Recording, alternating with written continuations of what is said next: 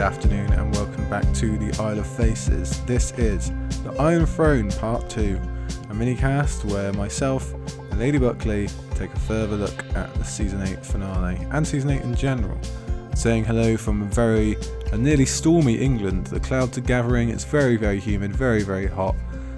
Looks like it's going to be a storm any minute, but we won't complain. I like storms and I like the heat. So, good job, England. I've already told you a lie because I said the word minicast, and wouldn't you know it, you lucky so and so's get a super fantabulous bumper episode this week of. Well, it's not going to be a minicast, let me tell you that, because we're going to be looking at not just our five minor characters that we've been looking at through the season, we're going to throw some extras in there who we haven't had time to talk about, your Davos, your Brienne, etc.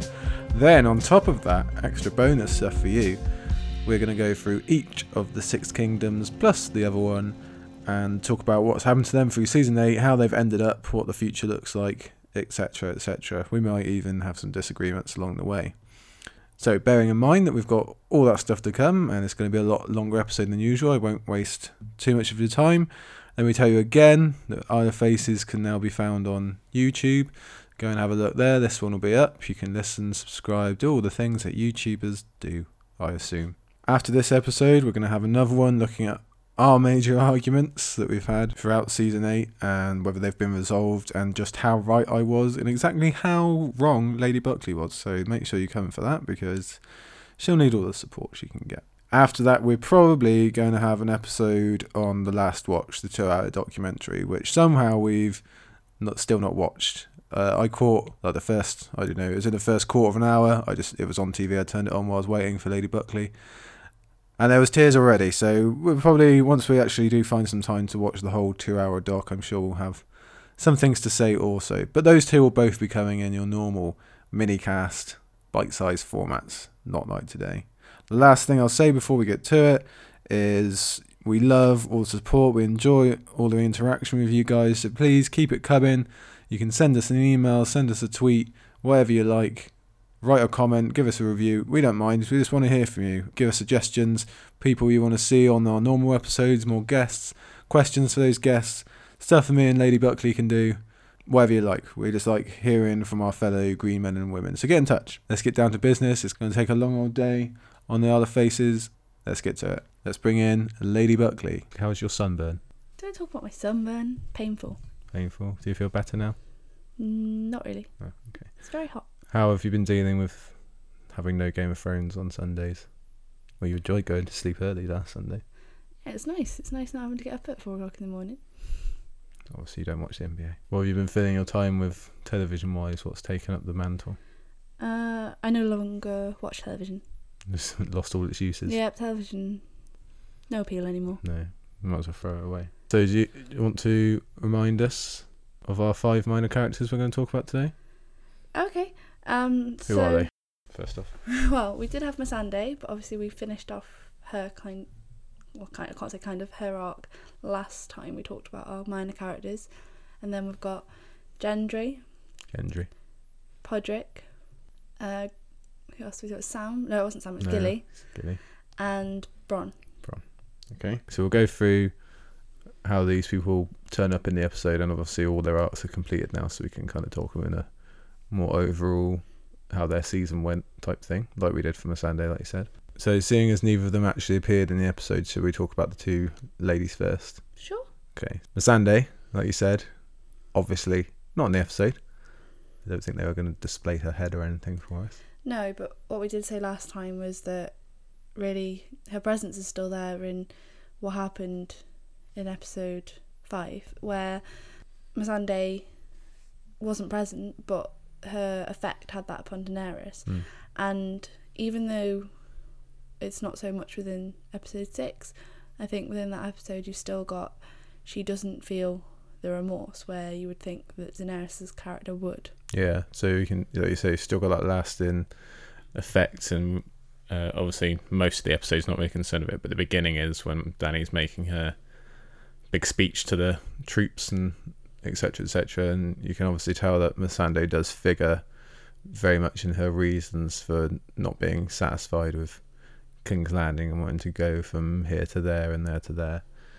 and you can I think you can kind of say Missandei's like a one person example of Dany's world vision because like, Missandei's like the best propaganda for Daenerys, isn't she? Really, she was a slave, got taken away from her family.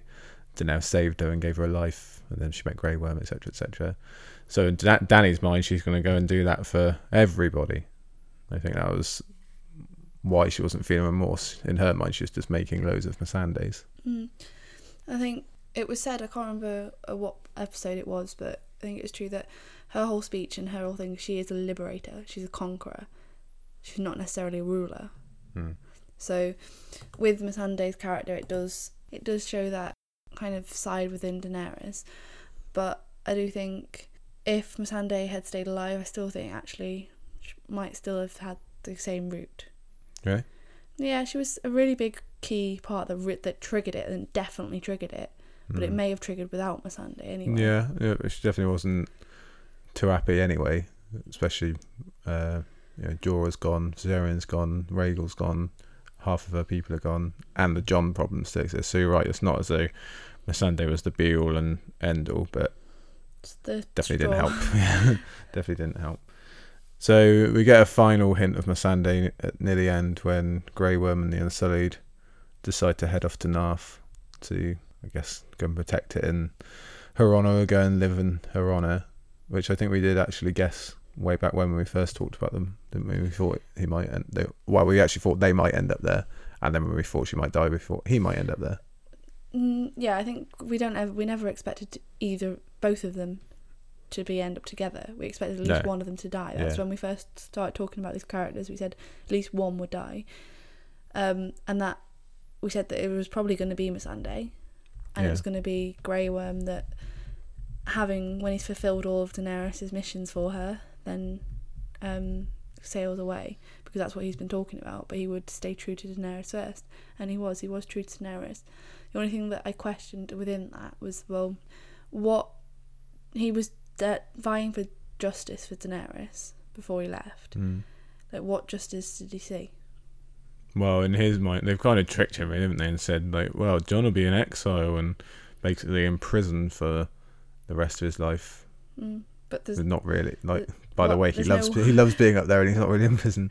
he loves being up there. It's like if he tries to go south, it's ruled by his sister. Like Mm. there isn't really a Night's Watch anymore. No, I think it was just uh, it's not really a win for it. That's what Tyrion was saying, wasn't it? No one's particularly happy, so we must have done the right thing. Mm. I think it's nice though with Jon that he got to go up and be. As I know he loved Daenerys or whatever, but his true love was Ygritte. Yeah, maybe. It was true though. I think it was just the being free, wasn't it? Yeah, but I think I think regardless of if she'd stayed alive, he wouldn't have left Ygritte for Daenerys. Mm. But we discussed Jon last time. Keep it to Grey one. I'm a Sunday. Well, let's move on then. Okay, so the other the other girl that didn't get an appearance was Gilly. She didn't get to t- show up. I only we only saw Sam twice. So in theory, Gilly ends living with Sam in King's Landing, and I'm not really too sure how well that would sit with her because she's come from like living in Craster's little hut, and she was pretty amazed just seeing Castle Black and Winterfell. So King's Landing really would be kind of overload for her. It must be pretty overwhelming. I don't really think it would be though, because obviously we talked about in the past about her kind of strong demeanor from having to deal with so many different things with the White Walkers with Craster. I think when she went down with to see Sam's family, Mm. she will have seen like obviously it's not King's Landing, but she will have seen that kind of more of the opulence that his family would live in, and like obviously where she'd be with him now in King's Landing. I know a lot of King's Landing isn't, but she would have that opulence within it, and I think she had already started to raise herself up. What do you say above being a wildling? She'd already see at the end. She was very much a or what you'd say like a Stark woman in terms of wearing the furs. Mm. She's already a lot different to how she started. I suppose she did live with him in Old Town, so it's not like the first city she's seen. But like you say, it's different from living in like the little house in Old Town because in theory she's going to be living in the Red Keep with the lords and ladies. Yeah, but with as with that as well, she's had this opportunity now to just explore because it was clear that she wanted to see more. Like with like Tormund and other wildlings, they just want to be in their north. They don't want to adventure, but she clearly wanted to learn. She was asking lots of questions. She used to ask Sam lots of things. Mm. She was read trying to learn to read. She was reading books. She wa- wanted to learn, and I think this is an opportunity for her to do that. Yeah, maybe, yeah. The other question I have is obviously in that small council scene, Sam's either the Grand Maester or is at least the Maester. So really, he shouldn't have wife and children. So I wonder if if he's if they're like not they're supposed to be kept secret or something, or if Bran's just giving him a pass because Bran's the king, he can do what he likes. I It wouldn't look wouldn't look good to the other Maesters. I think it's more if for him to suddenly become Grand Maester as well. I think it's more that it's a new thinking of the world. It's a new kind of outlook on everything. It's less of oh this family hates this family and things like that. Well, there's a lot of things that really have changed, and I think that's probably one of them. I think it's Bran's outlook is very say liberal. Yeah. That'd be one of the harder things to change, though, the thinking of those old maesters. Like you saw when they got the letters from the wall and stuff, and they're just like, no, we're going to think. And especially the idea that Sam's not actually even a maester. He ran away and he stole a bunch of books as well. And then he gets made Grand Maester. Probably wouldn't sit very well with all the old boys back at the Citadel. Yeah, but they're not going to do much about it, are they? No, They're maybe very, very much to the life of we keep ourselves separate for that reason. Mm. I do think that's one of the more jumping the shark endings, though, Sam suddenly being Grand Maester. Yeah, I think that was something that to me didn't quite ring. I think it was, uh, we've not got a lot of time. Let's make Sam Grand Maester quickly. Yeah, I don't think that was. No. He needed a lot more things behind him as well. What is he going to offer? His whole point of being when he was there training to be a maester was he was learning about the White Walkers. Mm.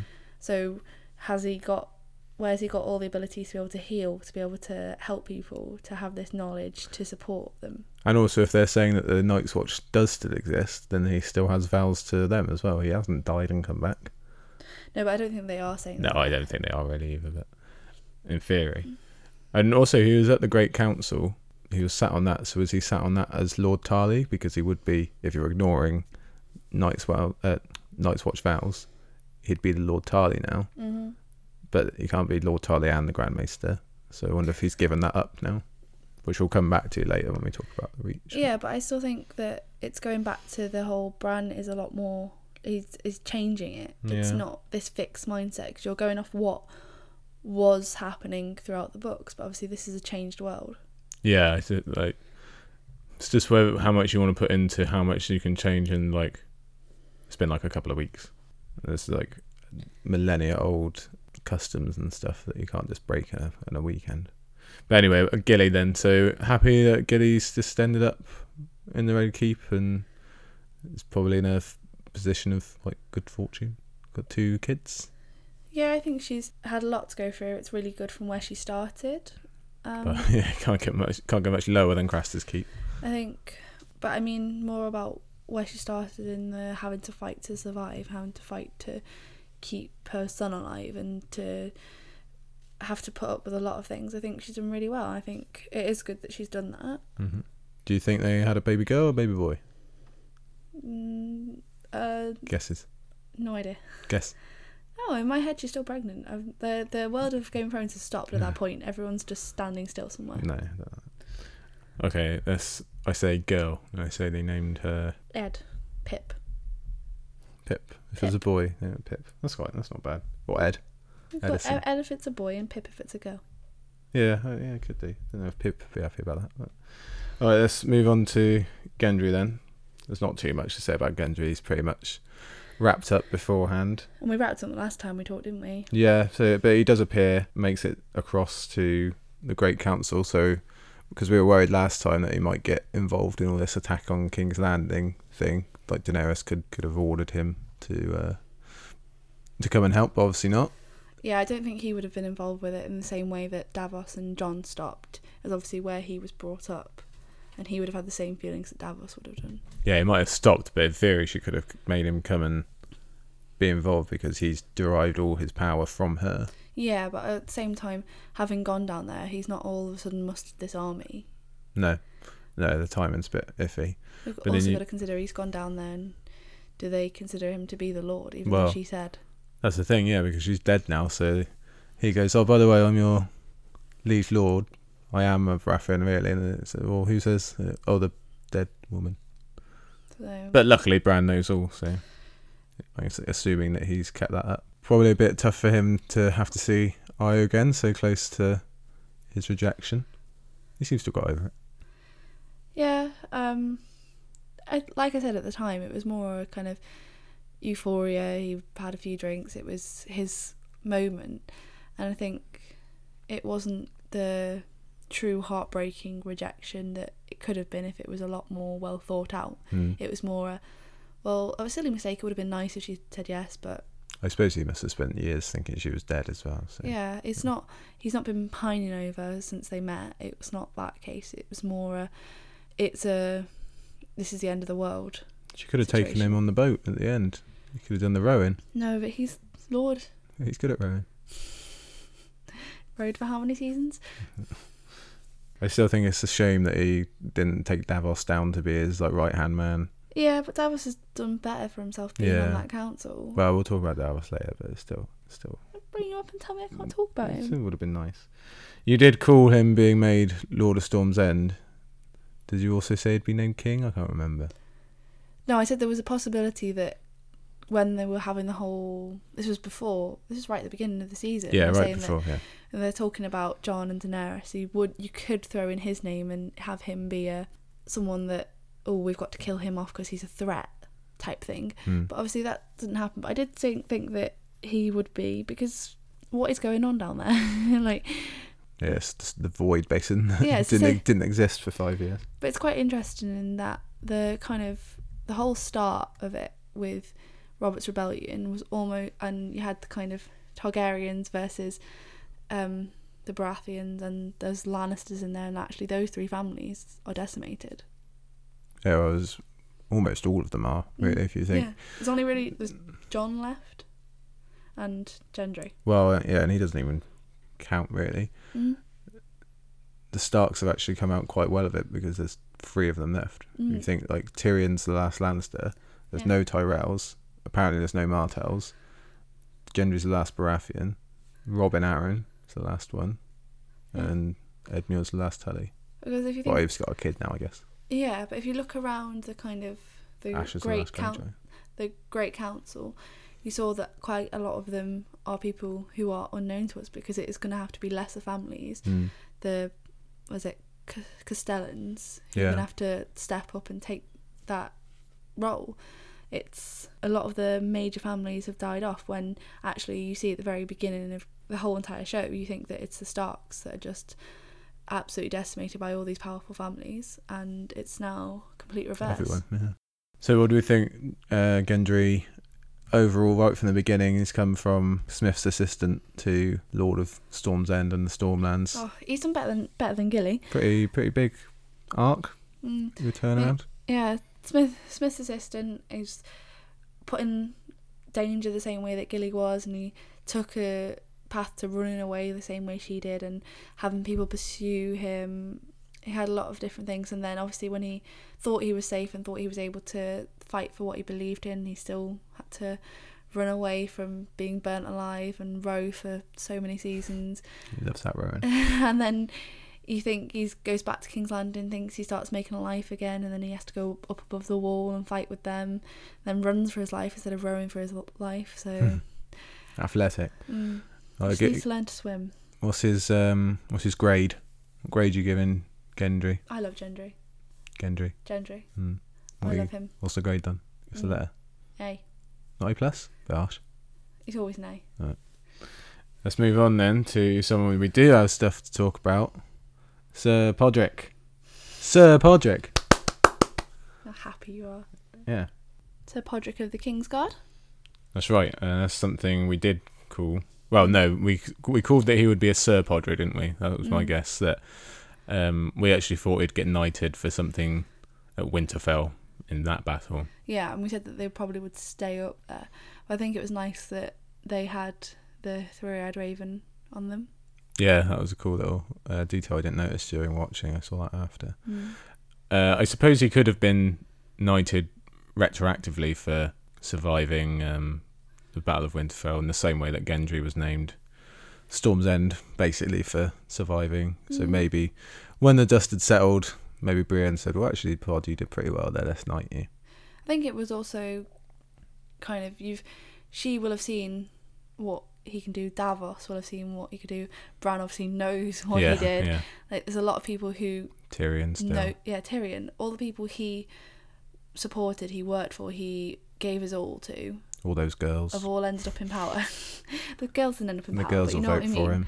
So I think it was might not have been necessarily about the battle, but more about his kind of knightly characteristics that he's shown to all these characters who have now got power. You think about that council: Mm. Bronn, Tyrion, Brienne was there, Yeah, Bran. he's well liked. He's yeah, he's Davos. had a Davos. He's had a big kind of impact on all these people, and they he's shown that he is someone who's a true knight.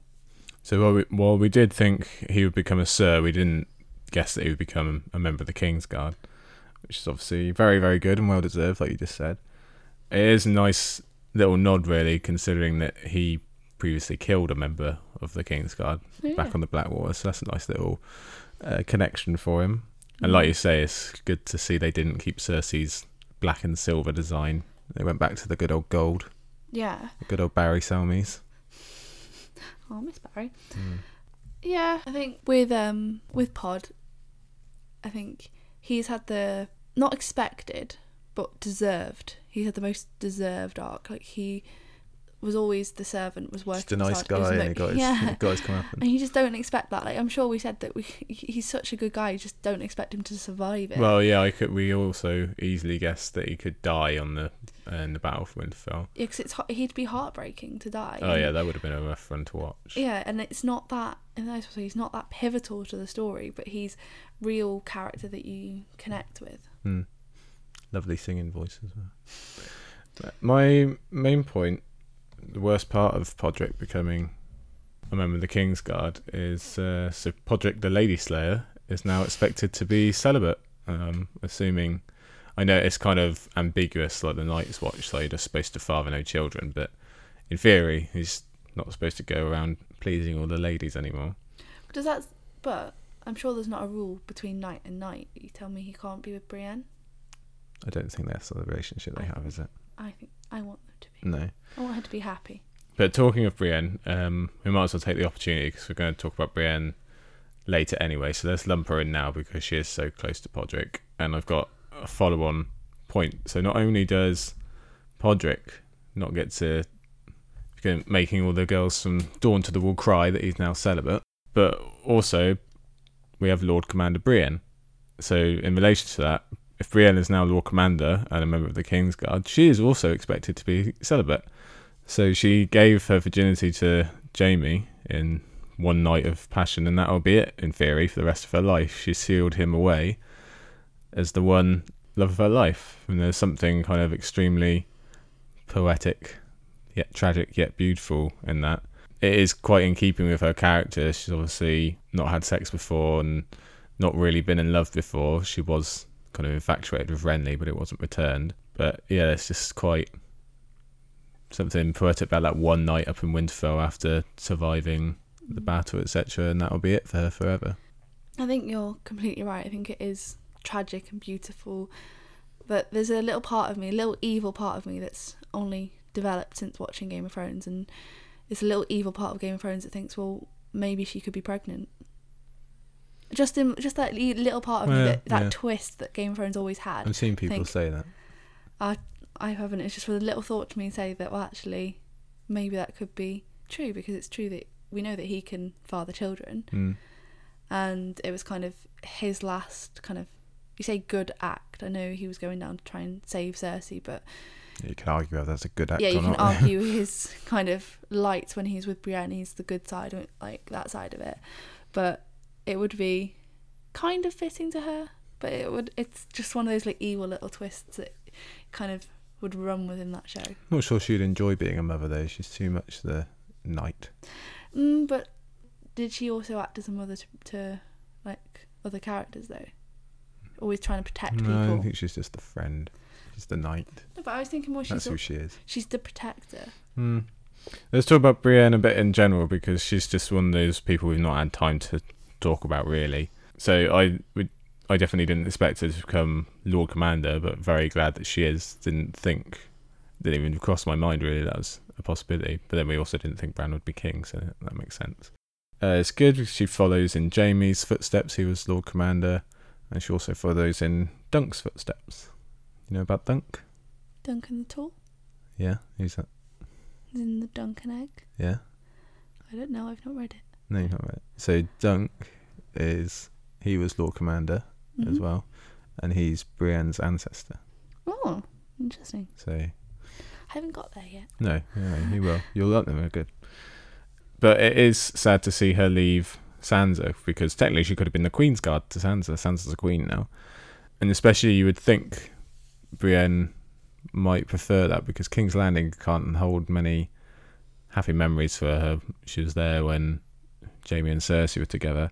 I'm pretty sure if memory serves, Jaime and Cersei actually had sex on that table in the Kingsguard tower that Brienne was writing on. So she not think she's just wandering around going, "Oh, I bet they did it there. I bet they did it there." No, I don't think that at all. And I think the reason she's probably in King's Landing is, I think, Sansa's probably sent her there to protect Bran. Could be.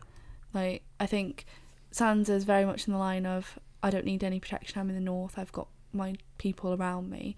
I think she knows how dangerous King's Landing is, even if Cersei's not there anymore. She knows how dangerous that place is. And Brienne, she'd want to protect her brother, and Brienne's the person to do that. My personal head headcanon is that Brienne asked Sansa herself, maybe, or just came to an agreement because I think she's seen it that she protected Sansa, she protected Arya already as much as Arya needed protection, and she maybe wanted to extend her oath to Catelyn by protecting Bran now, who Catelyn thought was dead at the time, so she didn't get to include him when she charged Brienne. So maybe now she thinks Sansa's at home and safe, and Arya's off the map anyway. So why not protect Bran for a while, especially since all these bad things happened to her children in this city. So Mm. maybe she thinks, well, if Lady Catelyn's still alive, she'd probably want me with Bran, so that's where I'll go. Yeah, it's a very good point. I think there's lots to think about that. But I think also if you think about how Brienne would think, I think she'd I said think about ten times. then. Um I think she'd believe that when she fought with Arya, she realised that and having seen Arya kill the Night King, then she knows that Arya can look after herself. Yeah, definitely. Sansa is in the north. She hasn't got enemies around her. She hasn't got this kind of idea of the kind of Viper City around her. She's got people who are loyal to her. So I think it was, and along with what you're saying, Brienne's there to protect Bran because he's actually the weakest of the three in terms Mm. of ability and like people around him. And actually, with the way that Bran was made king, I think it would be. It wouldn't settle with a lot of people. No, definitely not. No, if we're going to look into the details and logistics of it, that's not going to sit right with the majority. So, yeah, you're dead on. Wh- White Book, her writing in the White Book, quite a good goodbye for Jaime, what she wrote, kind of how she framed it. I think, I like to think that's how she's framing it for not only future generations, but also herself to see it in that despite Jaime saying he's a bad man and all this, when he goes down, she wants to remember him as just going to do a final duty type thing. Mm. I think she, that's kind of her way, and it's kind of a way for us to see her like closing the, like literally closing the book on him. Yeah, say goodbye. And that's her goodbye to him, and then she still can stay with her duty and look after her Podrick. And it's just a nice way for the show to say goodbye to Jaime as well because he was a knight more than anything, and even though he was kind of robbed as that as he went on, we saw in that final fight with Euron, he's not what he was, but now he can be kind of immortalized in the book. Mm. Yeah, so I really liked what you said to me the other day. I think it was brilliant about the kind of posthumous King Guard. Yeah. Explain what you said. You said to me. Uh, so again, my own personal headcanon. I'm really hoping that Bran kind of named uh, like Hodor, Meera, and Summer, all as And Jojen. and Jade. Well, all right, made them uh, posthumous Kingsguard, honorary Kingsguard, because they did their more than their fair share of protecting. I don't think Jojen protected him that much. But And Asher. She can be Rickon's Kingsguard. No, I think that'd be I think really Summer would be a cool uh, gold armored Summer. Oh, I think it'd be really cool, and like, it's sad to think that there's only two left of the direwolves. Brienne as Lord Commander, I think we can be safe in the knowledge that she'll make a pretty good. She'll get a good Kingsguard together, better than the bunch we saw. Yeah, she's obviously got real ideals of what would make a true knight, rather than thinking about who would contain most power, who would control this, what elements can they bring. She would look more at the characteristics. So we want to talk now about her not chasing Jaime down to King's Landing after he said goodbye and his final words, or should we save that for our arguments episode? Save that for argument. Let's save that for arguments. Speaking of arguments, then we'll move on to the last of our minor characters. So Bronn of the Blackwater. So lot to unravel here. We won't get into all the arguments, etc. I'll save that for the other episode. Because I was right. Safe to say, uh, this is also speaking of some maybe unrealistic endings. Mm. Mm, I don't understand how he got to where he was, but no. Well, Tyrion's obviously paid his debt. He did say that he would. Well, he said he'd give him high guard and didn't say he'd put him on the small council, but mm. That's apparently a thing also. So yeah, like like I said, we'll go into this further, but I assume you were under the impression that Bronn and Tyrion are still friends, and Bronn still genuinely cares about Tyrion. That's why he's on his small council. Response. you said we weren't going to talk about the argument, but I very quickly tell us. No, what I meant was that Back, backtracking I already. No, I'm not backtracking because I'm right, and you're just winding me up. That's all you're doing. Um, with Bronn was that he wouldn't actually go through with it. Yes, he would use it as leverage, which he did use it for leverage, which is what I said. That he would use it for leverage because he has more allegiance to them, and he did to have more allegiance to those two than he did to Cersei. And you just see him as this cold-hearted, to just cutthroat, and actually, there's more to him than that. He's got deeper layers. I think what I'll do is for the arguments episode, I'll take snippets of when we first argued about Bronn and play them in the episode so we Not can. snip it, so you can edit it and make it. No, no, all right, fine. We're gonna have the whole thing. Right, well, we just want people to listen to the whole previous episode during the next episode. Yep. All right, let's. I'll save my. because I was right. I'll save that for the arguments one. It's not going to go well for our marriage. Uh, a small council with Bronn makes me kind of uncomfortable, really. Because, Why? well, I don't really trust him to play by the rules. I'm not sure how good of a master of coin he would make, considering it's only a couple of seasons ago he was telling us how he didn't understand what a loan was and why he has to pay debts back. And There's always got to be a Petyr Baelish amongst them. It just happens to be Bronn. yeah, but Petyr Baelish at least understood economics and the Yeah, but ideas of money. A, a good thing about Bronn is that he will he'll go with kind of the basic sense of it. He won't try and get into all these extra bits which get them into debt, which is what happened elsewhere. He'll go with the well, this is it or this is that. He's very cut and dry. mm, I'm not sure that it's going to work all that well. Master coin, maybe, hopefully. Well, I like him. It also makes this makes me uncomfortable because if there was someone directly opposing something that the Master of Coin wanted, like say the Master of Ships, Stab. yeah, then it would get stabby stabby again, wouldn't it? Because that's Bronn's answer. I like Bronn. I like Bronn. He's a great character, and he's a lot of. He's done really well for himself. He's done. Yeah, he has great social mobility. Same as Davos. Same as Gendry. Like we said, they are, even though they're not lords, you know, Tyrion and Cersei, they are players of the game, and they've done the best out of most people, really, in Yeah. terms of advancement. Like This is true. the whole thing we were saying about Tyrion and Jaime, not going into our argument, but to say was that he used their relationship to exploit them. That's the whole point, Mm. and that is has been his character, and that is quite a lot of people's characters. He used what he needed to to survive to go up the ladder. Yeah, it's true. And he does have a way of because he's so pragmatic and Down to earth type thing. So maybe he can use that to his advantage. it's just where, how much we want to believe. Again, it's the same thing. We'll talk about this when we come to talk about the reach in a minute of how many lords would accept Bronn suddenly appearing on the small council because it does look like, considering Tyrion's already not particularly well liked, and Bran's just this kid that no one's ever heard of who was supposed to be dead. Does look like they've just got all their, best friends on the small council, doesn't it? True, but I think it was probably a toss up for Tyrion between. Well, I don't think he would have given him High Highgarden. He would have maybe given him Castle Rock. Does he give him his like heritage, his Hmm. family home, or does he put him on the council? But I think he is Lord of Highgarden as well. Mm, I thought that might have been because he wasn't on the Great Council, whereas Sam was. So I thought Sam. No, but Tyrion was in prison then, so he wouldn't have been. Mm, I'm, pre- I'm pretty sure in that great in the small council scene, mm. he says like uh, Lord Bronn of Highgarden. Oh no, you're right. They did. You're right. Um, okay, but I think. Well, then who's who's Lord of? We'll come back. We'll go into that later. he can be both. Can It's not like Grand Maester. They can be both. You can give Castle Rock to Davos then.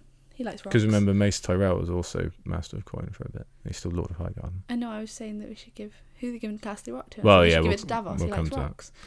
yeah, it does that like this gathering of friends actually kind of goes actually kind of goes across against some of the lessons that like Jon had to learn that Maester Aemon taught him about having to kill the boy and Mm. we don't see it as much in the show but in the books Jon has to send away his friends because he knows he's he has to rule now so he can't have Yeah. friends around him but that's the kind of opposite of what Tyrion's done so that's another bit of these the small councils quite hastily assembled isn't it Yeah, but I think it's actually it's for us as fans really more yeah, than anything. it was just Like- not enough time, is there? Bronn's a great character. Yeah. There's nothing. I, whether you think he's a cutthroat or not, and he's just that, just a cutthroat.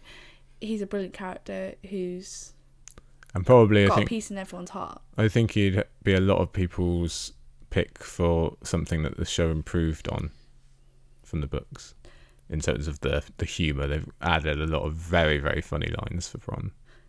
Yeah, it's true. Can we go back to my uh, Lord of Castamere, please? Castamere? I meant Castle Rock. No, in a minute. I want to We've talk got- about Davos. Yeah, we're talking about Davos now. He's the Because I said before, Davos should be the Lord of Castle Rock. save that for the Westerlands mm. bit. We'll come back to places in a minute. Now- Now's people. So last person I was going to talk about is Davos because he, like Brienne, we just haven't found the time to really talk about him and what's happened to him in season eight, have we? Okay. So he was probably my personal pre-season pick for like definitely dead because Mm. he's It was him or Jorah, really, wasn't it? well, yeah, but Jorah more because of plot, like like you knew, Yeah. and he's old and he fights. But I think because they're both kind of advisor roles and they're both been strong characters for a long time, that to me, it, they couldn't kill off both of them. It would be either Jorah or Davos as Mm. that kind of semi main character being gone. Well, my pick was more like a meta view of it being like, well, who does everyone love the most? Mm. And like, there's no one who dislikes Davos, so what would be a really devastating death? Oh, Davos. So I was definitely, and we're not still not really sure how he survived the Battle of Winterfell or King's Landing, really. But at least he was next to Jon in King's Landing. I know. I, I liked at the Battle of Winterfell that you don't actually see him fight. No, You he's just go, watches watch. Arya, and then he appears at the end. So, whoa. So in theory, he was on those walls the whole time, and don't really know how he got away with that. But we're glad he did. He might have just been sat eating mutton. maybe. I do think Davos was another a rather large casualty of having to get so much done in the six episodes. He wasn't given as much of a spotlight as he should. He didn't really get to talk half as much as he normally does. Mm. A bit about Melisandre and a bit after, but Yeah. especially as we went on through the season. I think his character was more the person that gave Jon someone to talk to during the turmoil and someone to look at and have those. It was more looking at. He didn't really talk to him. no, I know, but it's that moments, isn't it? Who's he going to look at if he's on his own? Mm. No, Davos wouldn't ever identify with those things about kind of what's happening. Well, that's the thing. I think Davos, of all people, really would kick up a fuss about what Daenerys was doing during the bells. And you're right. You can see the horror on his face still and everything. But I think even before, like the night before, I think if we had more episodes, you would get a scene of Davos really giving it to Jon about not doing this and the children being burnt alive. When you think about his like main character link Shireen, who was burnt alive, and how much of a big thing that was for him. How much he risked to save Gendry. If he didn't stay silent with Stannis, he's not going to stay silent with Jon. So I do think that they've missed a trick. We didn't get as much Davos as we deserved. Yeah, but like you said, it's timing. It's not not what the character did. It's just you don't see it because of the timing of only having six episodes. Yeah, I know. It's just it's a shame because we love Davos. I I would like know. to see that. Yeah, but I think we disagree slightly about his ending because I think it was a brilliant ending. Him being master of ships, which obviously he has more of an kind of affinity for, as it were. I think that was a really fitting ending for him. I think you think slightly different. I think it's a good spot for him to end Mhm. up. He gets to play with his boats, and he is back home.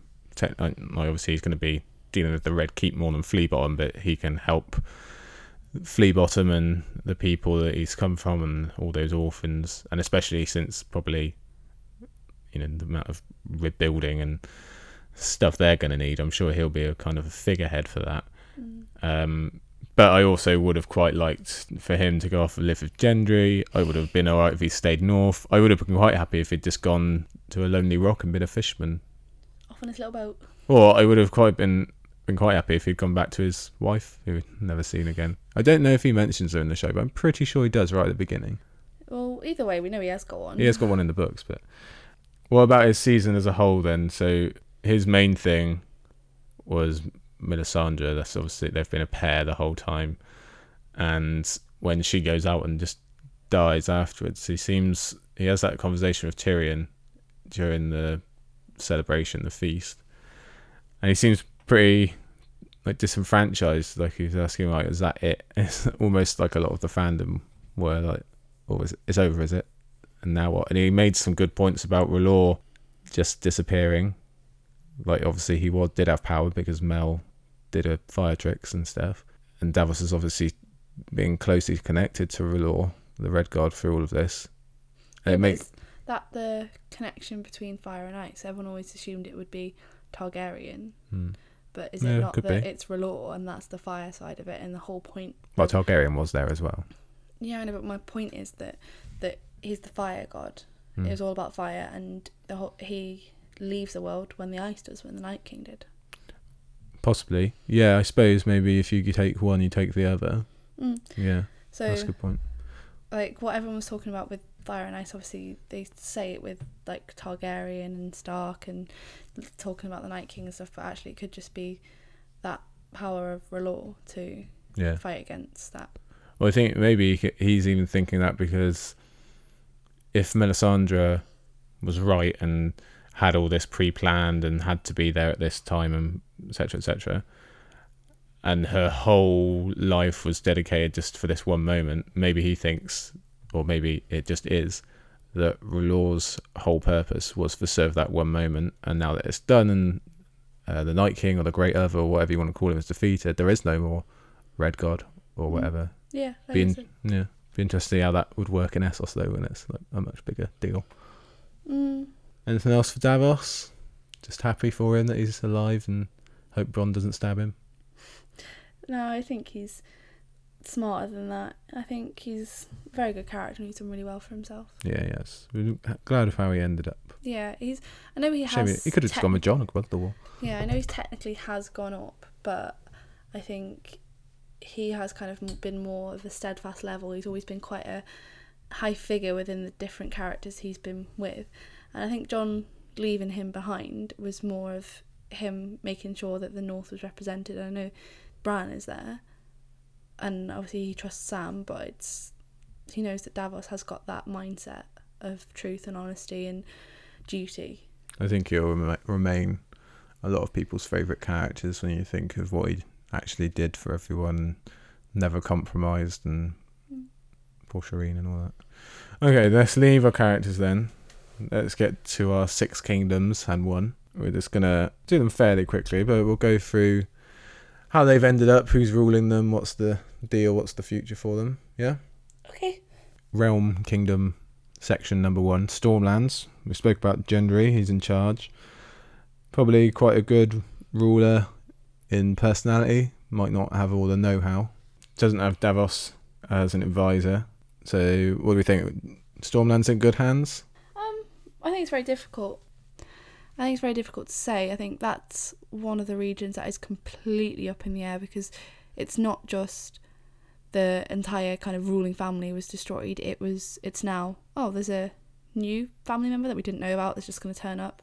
So unlike other regions where like oh maybe the ruling family has been destroyed but we have got these other people who've been there and have been help there the entire time these families. Mm. with that one there's this new person that they didn't know about. Perhaps it's actually quite a release because in theory, so if Stannis dies in series five, he's the last like proper Baratheon, but maybe they still referred to Tommen as like Lord of the Stormlands, he dies in season six, so they're all gone. So since then, maybe it's just been like a power grab of people trying to be, well, I'll be the new Lord of the Stormlands, and then Gendry actually comes back as, no, Baratheons are still here. You can all stop arguing now, mm. possibly.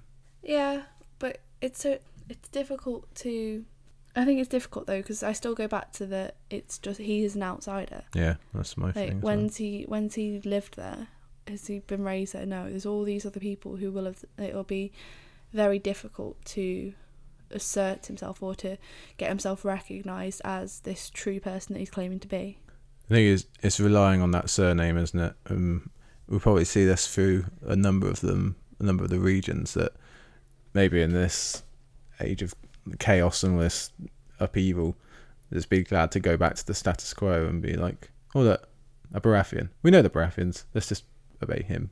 mm. yeah it's, like i said it's still difficult though Yeah. imagine it'll go smoothly Yeah, definitely. Last note on the Stormlands. I wonder if Brienne was on the Great Council as Sansa's sworn sword slash bodyguard, or is she there as the Lady of Tarth? Hmm. Because if her father's died, then she would be the Lady of Tarth, wouldn't she? true but we don't know if father's died no, we, well, we don't really know anything. We don't know anything about the Stormlands whatsoever, really, for the last five years. So yeah it's just been just glad they still exist.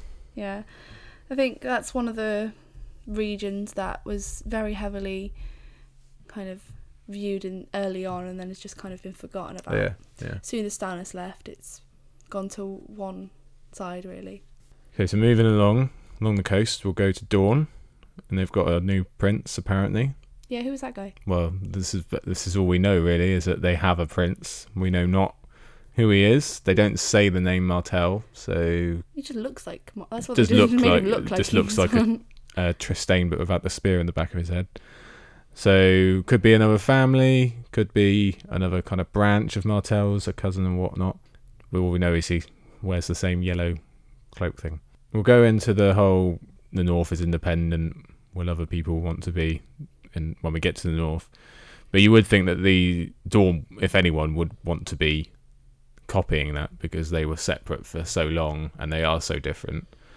Mm, but I think, like I said, they're, they're another region where their main ruling family has been decimated, and so from that, it's there's a, still a bit of uncertainty into what's going on. So I think if I think they had uh, had a member of family who had stayed alive, then they would have very quickly gone, well, no, we're going to be, and they'd have had that assertion. I think with the uncertainty that they must have had with their ruling family. Yeah, I think they even say at some point that like Dorne's in chaos, like at some point in season Yeah, so they're not six or seven. as much as they are kind of that rebellious faction of the of Westeros. I think really at that this point in time they've got to sort themselves out before they think about separating. It's interesting to think what would have happened with several different outcomes. If Daenerys had stayed queen, Dorne would be the best prepared to resist her because they know how to fight dragons and they were so good at it before. But then again, Daenerys also basically kills all the Lannisters and they all hate the Lannisters, so maybe they would quite appreciate that.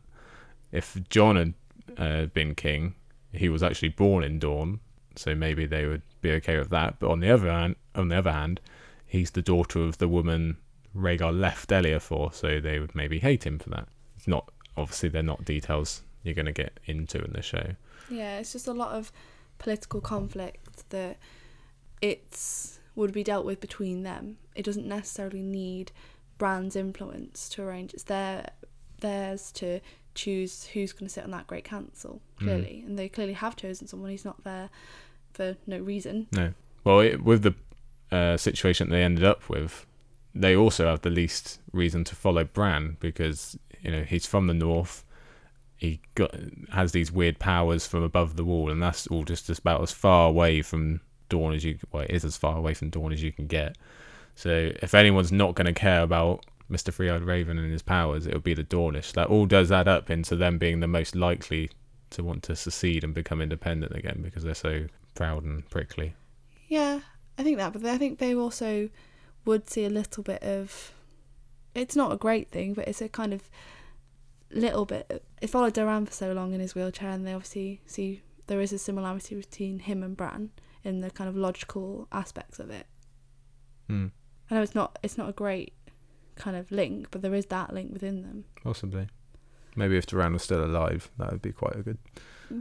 I just think that there'll be some families around Westeros that would say that you need to follow strength. So Robert Baratheon was this big fighter, and you don't see that within Bran, but actually the Dornish Mm. didn't see that in the first place. They don't see Well, that. they, They, they did rebel against him because he wasn't like the strong one that is true, but that was on the back of in the show. in the show, and it was on the back of like Oberyn being killed and lots of Mm. other things happening, and it was in reflection of the Lannisters when actually Bran was put in that situation because of the Lannisters, so he has that Yeah. kind of link to them. I just think if there was a region that's got a decent argument to also be independent, it would be them. Mm. Anyway, let's move on. So let's go along further along the coast to the Reach. Were you doing a circle? Yeah. Okay.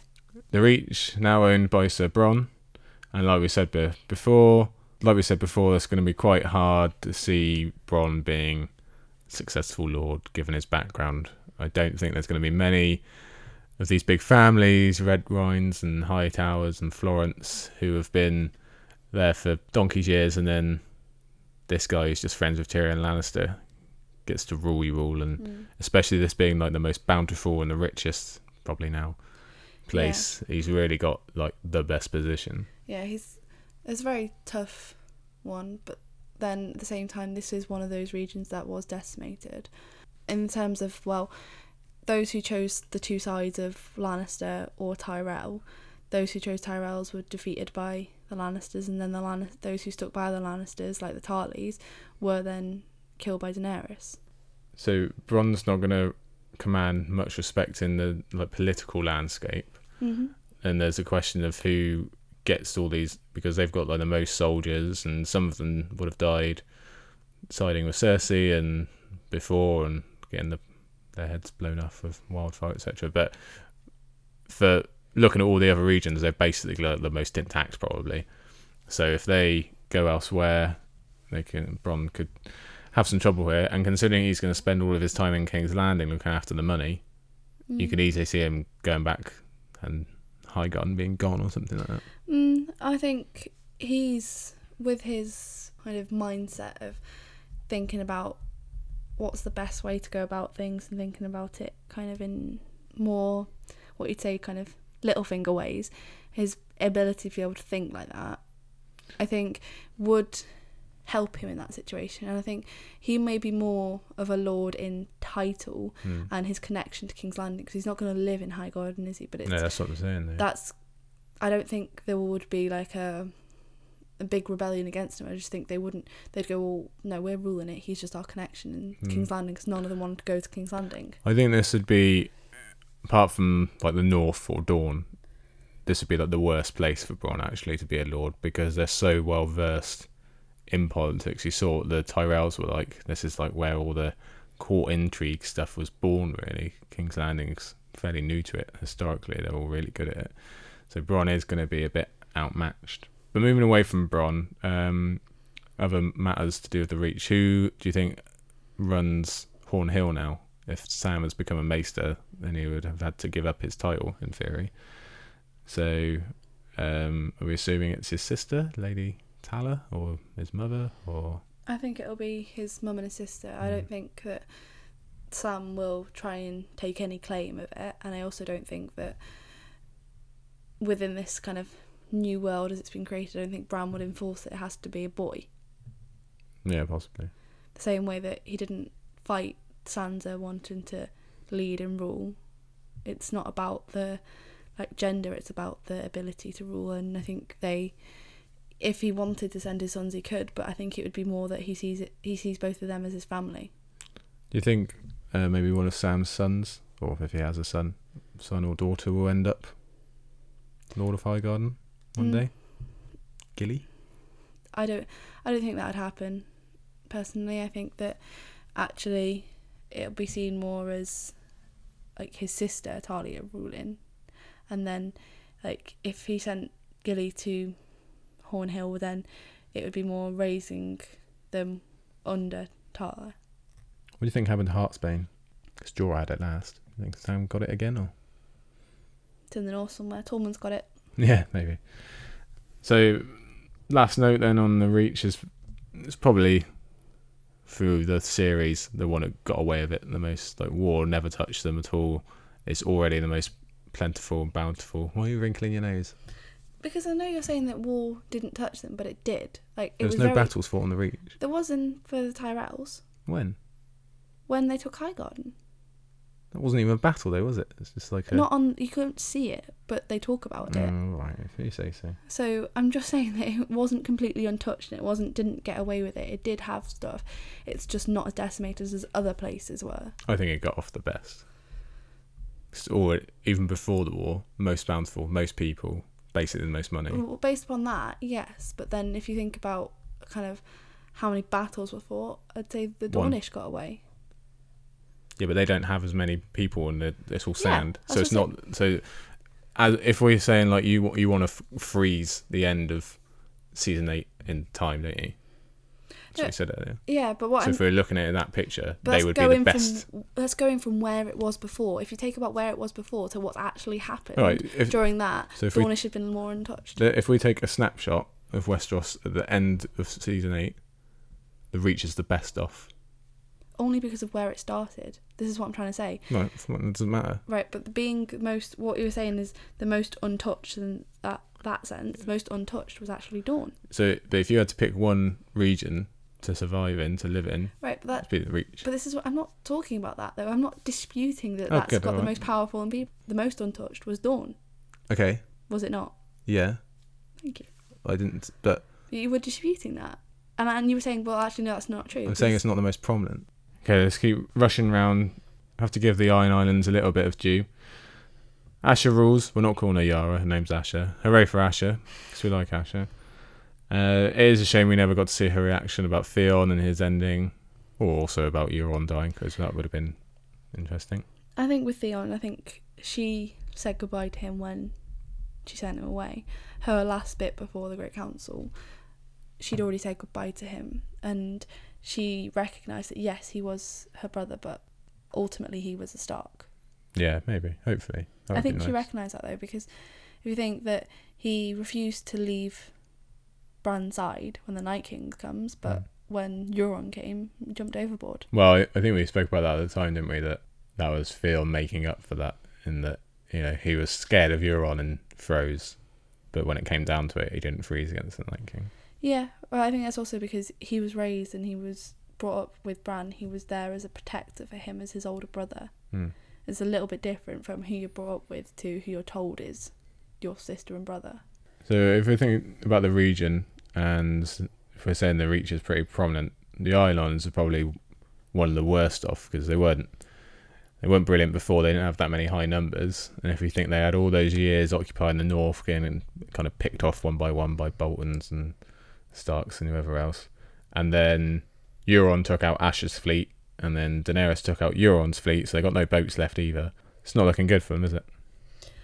No, but I think that's kind of the best situation Asha could have had. Maybe. But as the like resistance of being a woman trying to take over in the Iron Islands, I think that's the best opportunity she had. She did have, not fleet, but she did have some ships left to go Mm. back, and she did have still have men to fight for her, and she still has the Greyjoy name, and she has the strength of them all having known her. I think that's the best situation she could have had because she can rebuild it. And she has just general respect anyway because of who she is. They all loved her, didn't they? Mm. Do we think she will follow through with trying to kind of change their ways and outlaw reaving because she's not really going to be held to that because that was agreed with Daenerys? So do you think she'll still? Surely it would be better under her than it would have been on under Euron wouldn't it? Yeah, I don't know whether she'll completely outlaw it, but I think she will not. It won't be as prominent. And I think with her, I think she is someone who would say that, oh, she would want the Iron Islands to have autonomy over themselves, but the way that it's ended with Bran as king, I don't think that a lot of places would feel that.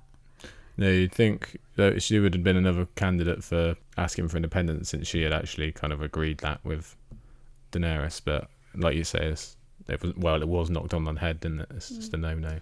Yeah, I don't think with Bran's rule on the way that he is ruling, I don't think that he will be this enforcer of you have to like feel my presence, my power as a king. It's more that look, you can have your autonomy, but we have to work together. I Mm. think it's more of a mutual respect leadership. Okay, let's jump across to the Westerlands, which we really don't have too much on because we only ever saw them once anyway, and it's not like they figure in too largely. Uh, in theory, Tyrion must be Lord of Casterly Rock, like he always wanted, because there's no one else in the show to inherit. Mm.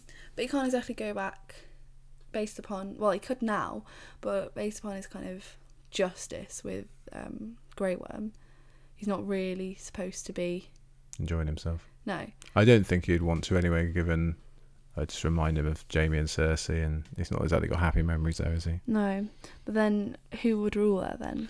Well, so if he's be, he can be Lord of Casterly Rock and the Hand, just like Daddy was. Mm.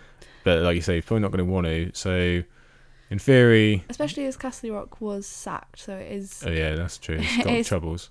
very much depleted. Like who is there physically? Like he may be in King's Landing serving his hand and be the Lord, but who is physically there? Well, I'm guessing that the actual ruling of it has just been given over to some Lannister cousin because they do say there are like bunches of them, even if mm. they don't show up. But you're right, there is no one there. They're probably the worst for fighting men because they've been through all these wars, and then the majority are probably in King's Landing with Cersei, and they've just got burnt to a crisp. So they're in a bad situation. I would say there's one more family that's worse off What's that? in my head. The Freys. Yeah, but they're in the Riverlands. I know, but what I Well, they're not there, are they? It's dead. That's what I mean. They're all dead, but their connections were only with the Lannisters. No, but I just also meant in terms of fighting men, their army's just gone, gone. And also, if um, this is a show only thing, but like all the way back in season four, Tywin said like they've had no gold for like Mm. three years. So if they'd no men, no gold or anything, you could even make the claim that the Lannisters, that the Western lords will just take the opportunity and take Casterly Rock. And maybe Tyrion won't even put that big of a fight. I don't think he would. I, I think you could look around that great council. and There probably is a different lord. Do you want to talk about Davos having Casterly Rock? Yeah, I want him to have Casterly Rock. Or Bronn. So yeah, it would have It would've actually made made, more more sense. sense. for Bronn to get Casterly Rock. Yeah, he'd do better there, Yeah, probably. and like it's a direct link with Tyrion rather than Mm. Tyrion just willy nilly Just hands chucking him him in High somewhere. Garden. Yeah, that makes sense. and it's so kind of broken apart that it little makes more sense that someone would. Maybe he just couldn't do it to the memory of Jaime and Cersei. But I would, I wouldn't have been if they had said like, no, he just wants to completely forget that he was part of that family. Give it to Bronn. I would have Mm. accepted that as a as a storyline. Move across to the Riverlands.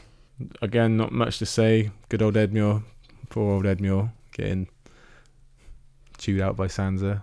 Uh, he's he's there, so they're probably one of the more stable ones. At least they're not getting a new ruler. He's been there well the longest now out of these regions, and Mm. seems to be okay considering the brutality the Riverlands suffered and being burned and all their people being killed in the early seasons. They probably quite like Edmure now. Probably quite peaceful time. Yeah, as is obvious from several scenes with Edmure and obviously his last scene, he's quite a bit of a softer leader as well. So, with that, they would have a lot more of a softer, peaceful life.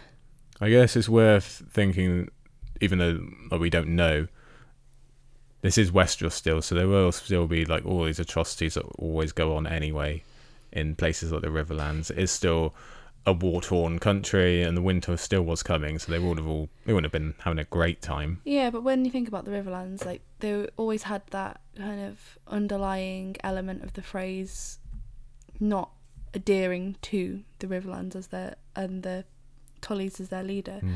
But without the Freys, there's a lot more of a kind of peaceful vibe amongst them. Yeah. And they don't have like what was going on. Well, obviously, the Brotherhood without banners aren't there anymore. No, true. All these other things that were going on. I'm sure the there. small folk much prefer it, and uh, like they won't know it, but they could have ended up with Bronn. So they probably, if Cersei had won, Bronn would have had high, uh, Riverrun. So probably prefer Edmure. Can I tell you what I really wanted to happen?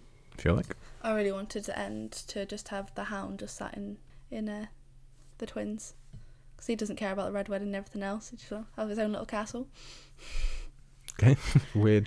I know it's. Just, Weird. Right. I was just thinking, like, there's so many like people you could go, oh, well, who's going to take over the twins? And Mm. it's like, well, most people won't want it based upon like what's gone on there, all these atrocities, the red wedding, the murder of the Freys in the way Arya just killed them all.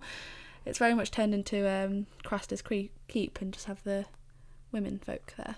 Well, yeah, but hopefully not exactly the same as Craster's. No, not in that sense. So I don't think we need to see the Crown Lands. We know the deal of what's going on there. So moving up to the last of the six, be the Vale, and uh, again we don't really know. We've never known that much about the Vale. It doesn't really get featured. I don't know when the last time we saw the Eyrie was. I guess. Um, Sansa left. well, Littlefinger goes to see Robin like once, didn't he, in season six? Yeah, but you don't see the actual You don't see area. You see him no. fighting, and I think it's still interesting to see him because he's still that same Robin.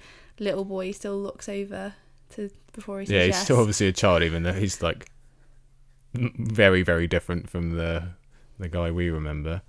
So, he, you know, like you say, he's probably just going forward, having Bron John Royce as his right hand I man. love him. He probably, yeah, he He's did great. also did well to survive. So he probably ruled the Vale in all but name, Yeah, and and he, I think Robin will just kind of go out being a well, yeah, Robin's just going to be the same character he is. yeah, really, he's just going to he flop was around. he was really dependent on his mother. He was that needy child who was raised by her, and then obviously when she was killed, he was really dependent on Baelish, and obviously he was killed. So what did he have left? It was the only. He's gonna take the advice then, isn't he? He's gonna have to be supported by those people around him, and he was left with Jon Royce. So in theory, they would have taken quite a hit at, up at Winterfell. They would have lost quite a few guys, but in general, that might actually help help out Sansa because they would have actually seen her ruling and seen the dead, and they're the biggest kind of group Mm. that are going to be down in mainland Westeros who can say no, that no, really it did happen. It was an army of the dead because that story will always be kind of questioned. Yeah. So, and Sansa still has the influence over Robin that we saw. Do you think that continues as he get older, or do you think he'll eventually be like, no, I- I'm gonna not listen to her? anymore? No, I think it stays because I think she's still got the loyalty of um, Jon Royce, and he's obviously bit was by her side a lot during the season, especially on the build up to the Battle of Winterfell. He was there to support her, and when you go back and think about, well, he didn't want Baelish in the first place. He was just going through duty. He has that kind of True. Stark mentality. Uh, I don't think they, none of them really wanted Lysa either, did they? No. So let's talk about Sansa then. Queen in the North, which we're very happy about. We spoke about it last time, so we won't focus on it too much. But like I said earlier, I do feel kind of bad for Sansa because she's pretty lonely up there. She's literally the only character we know left in the North, which is weird considering it's you know you spend other than King's Landing, we spent more time there than anywhere, and we know one character in the whole place. Well, I think she's happy, and I think it's um, good for her and kind of what she's been through to get there.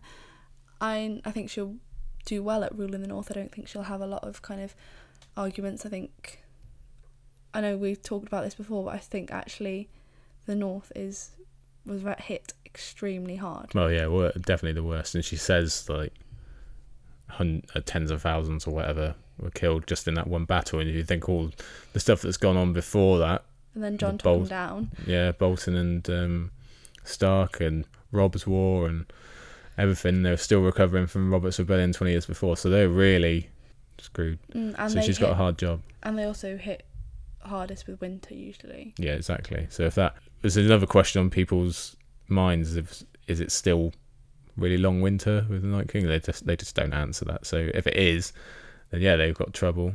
Mm. And but I think Sansa's up to the task. I think we can agree.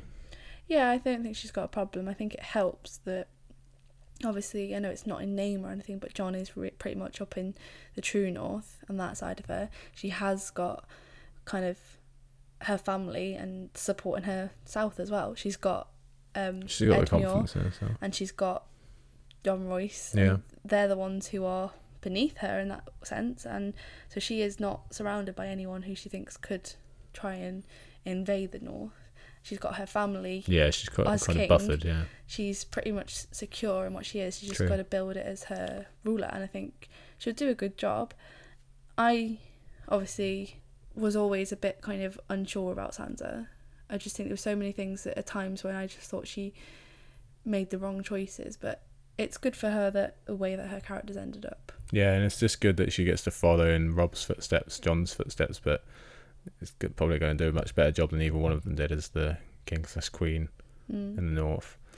And like we said earlier, like she doesn't need Brienne anymore. She's got that support around her. Yeah. I think my personal headcanon again is that the North was allowed to to be independent because they paid, like you say, the heaviest price for saving everybody. And I think that was the whole point of the North. That's why they're so different and honor based and all this because they went up and did the job and paid the biggest price. It also helps when you've got a northerner on the throne. But yeah, that's not bad either. Does kind of help a little bit. Maybe. Anything else to say about the North, or should we let you go? I gotta go see my puppy. Oh, you're going to see the puppy, and I'll wrap things up. But is it not interesting that there aren't any direwolves in the north? Well, they're not supposed. They're all supposed to live above the wall, aren't they? There's Yeah. just one left running around the Riverlands. Maybe Nymeria crosses the neck and comes north.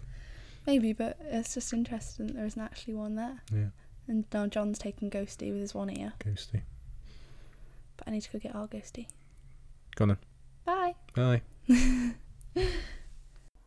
There you have it, everybody. That is of Faces, episode 14, Iron Throne, part 2, your bumper episode, your bonus special episode of, what, an hour or more of content from myself and Lady Buckley. Really good to put out a full episode, enjoyable. Maybe we'll do some more, but we do like also the bite sized format for you. Let us know what you think, whatever you like. Let us know what you thought of our, our takes on our characters and uh, the regions and realms. Let us know if we missed anything. Tell us who your favourite minor character was, all that good stuff. We want to hear from you. Come back next week, probably early week, midweek maybe. We'll have our arguments episode and we'll have that episode on the last watch. Keep on supporting your fandom in general. There's loads of good stuff out there. People starting to turn to the books. You might know some friends who have been waiting for the end of the series that are now reading the books for the first time. Get involved with it all. Now is the time. The fandom is not going anywhere. I'll let you go. I know you've had a long time, a long day here on the Isle. So goodbye from me, and we'll see you next week. Thanks, guys.